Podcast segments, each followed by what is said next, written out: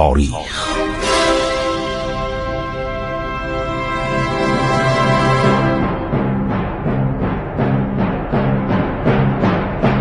کاری از گروه جوان و اندیشه رادیو جوان.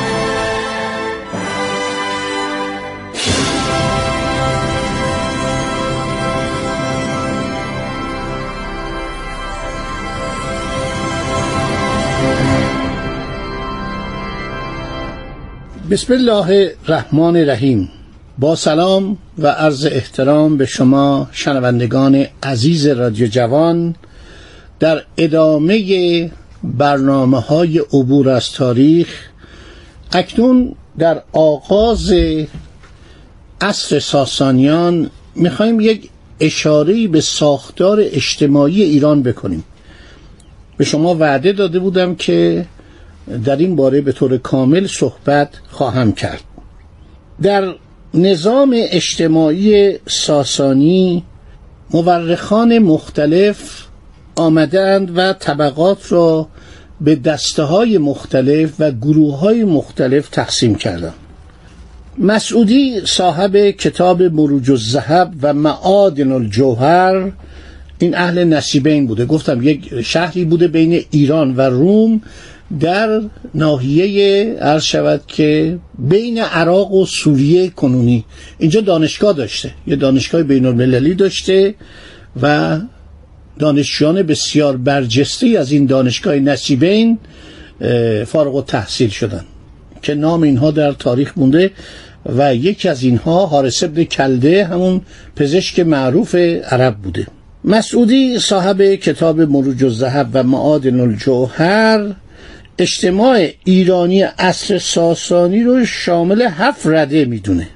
اول طبقه وزیران. بزرگ فرمدار یا صدر اعظم. به نخست وزیر می‌گفتن بزرگ فرمدار. در رأس آنها بوده. دوم هیربدان یا موبدان. سوم چهار اسپهبد. یعنی چهار سپه بود بالاتر این مقام ارتش که بعدها یک مقام بالاتری به نام بزرگ ارتشتاران اضافه میشه بر این مقام. دوباره اون مقام رو حذف می‌کنن باز چهار سپه بود میان. چهار سپه بود که از سوی اردشیر انتخاب شدند هر یک از آنان بر یک چهارم کشور فرمان میراندند و هر یک مرزبانی را به عنوان معاون در اختیار داشتند چهارم اسپهبدان و مرزبانان رده های بعد.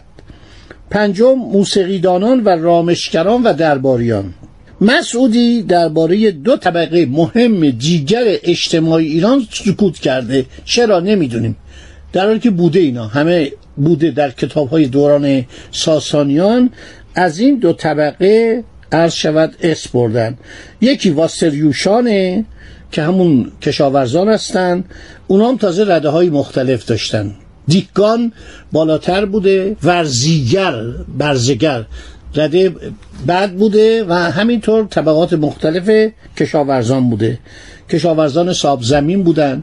کشاورزانی بودن که برای کشاورزان ساب زمین کار می‌کردن و همینطور صاحبان املاک بسیار پهناور که همون ویسپوهران بودن اسواران یعنی شوالیه ها یعنی اون شاهزادگان هفت طبقی به صلاح درباری و اشرافی از زمان اشکانی و ساسانی.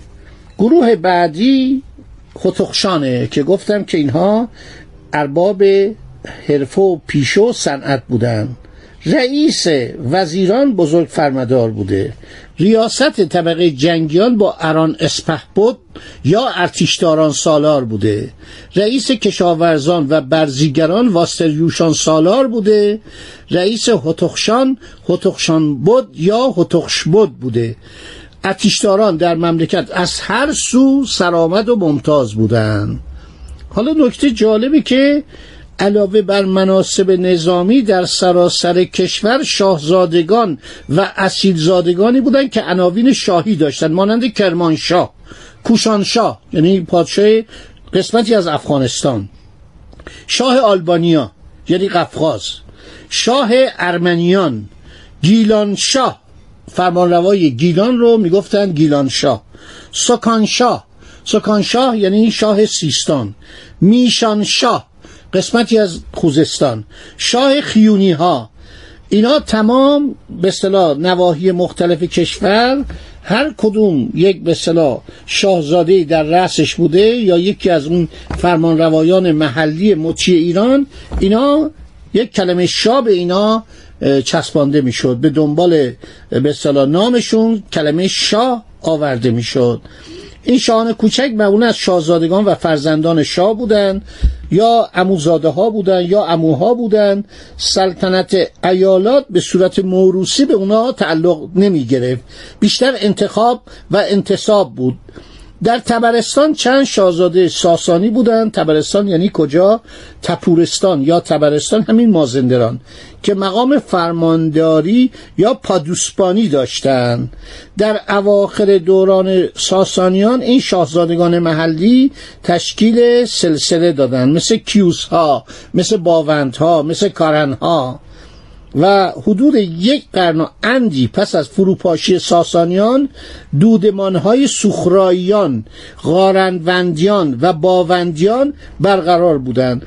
بعضی از اینها وقتی شاه مثلا پسر خودشو میفرستاد به یه استان این تمرین می‌کرد برای اینکه بعدا بتونه ایران رو اداره کنه.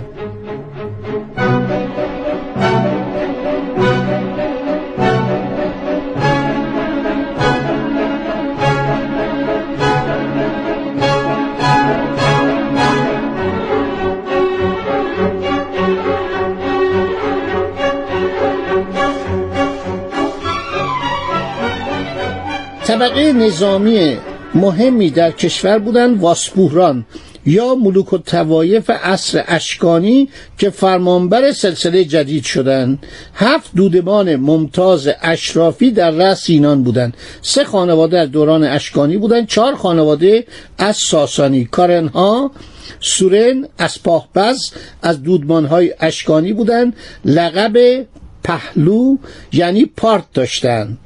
یا پهلو یعنی پارت. خاندان ساسانی نخستین دودمان از دودمانهای هفتگانه بودند. کارم پهلو سرم پهلو اسپاه بز اسپندیاز مهران زیک.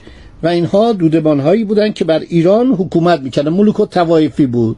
در میان وزرگان یا بزرگان چرا میگم بزرگان بارها گفتم. برای اینکه ما حرف ب در فارسی نداشتیم به جاش از واو استفاده می کردیم اینها بسیار عرض شود افراد نیرومندی شدند و بعدها چندین بار کودتا کردند این نکته خیلی جالبه.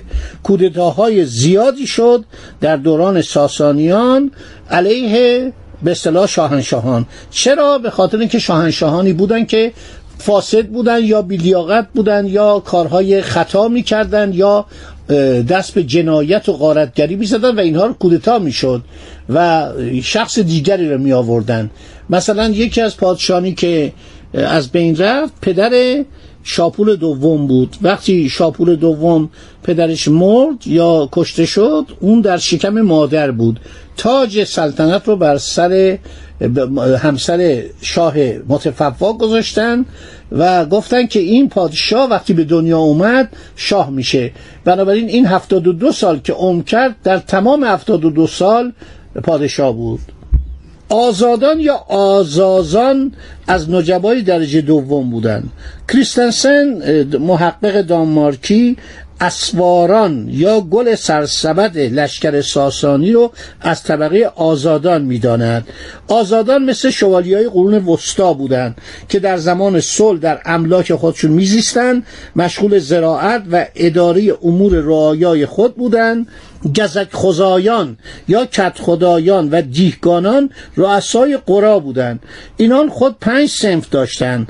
وظیفه عمده دیهگانان گردآوری مالیات و تحویل آن به تحصیلداران دولتی بوده. اینا در دوران ساسانیان بعد از مدتی خیلی فقر و بدبختی و بیچارگی در ایران عرض شود که روی کرد. علتش فقط ظلم اشراف نبود. تا اونم بود. تا اون به این مملکت همیشه هجوم می آورد. وبا بود آبله بود سیل بود زلزله بود حرکت ملخ بود. توده های میلیاردی ملخ به طرف این مملکت می اومدن و تمام درختان رو واقعا خالی می کردن از میوه از برگ تمام مزاره رو از بین می بردن اینا بلایایی بوده که در طول تاریخ به سر ما اومده.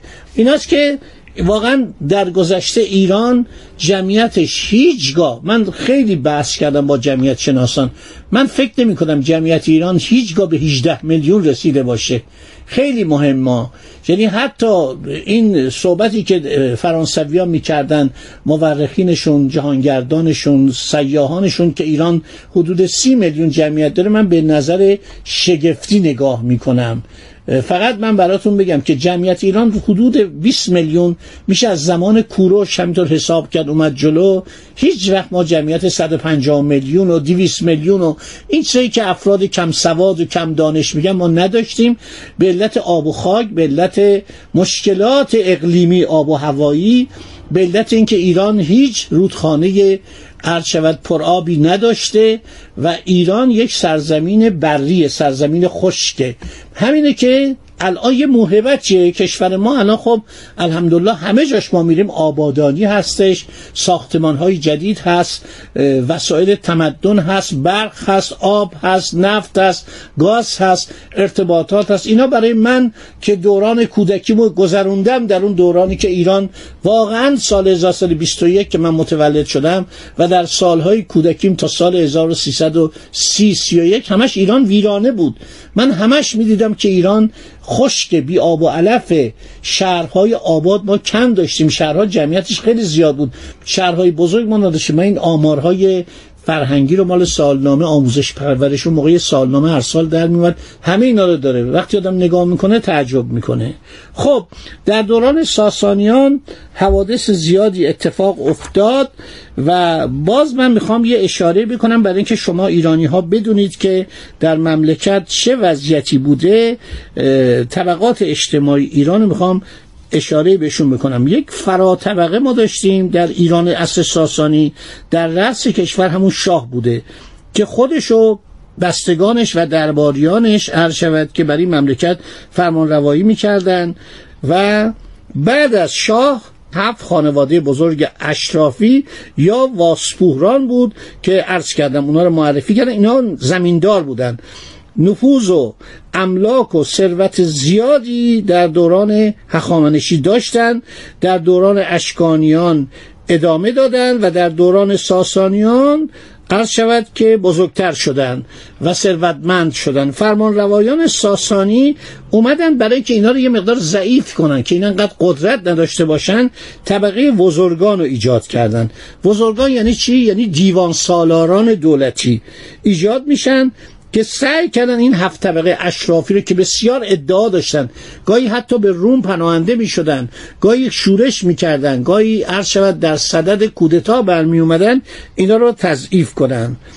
پس از هفت خانواده بزرگ اشرافی یک طبقه دیوان سالاری شک گرفتن که شامل بزرگ فرمدار صدر نخست وزیر بعد وزیران رؤسای ادارات می شدن خب دوستان وقت من تمام شد. عرض شود که امیدوارم باز هم شما رو ببینم روی امواج رادیو با هم ملاقات داشته باشیم. خدا نگهدار. در برنامه آینده دنباله اطلاعات درباره سازمان اداری ساسانیان رو به عرض شما عزیزان خواهم رساند.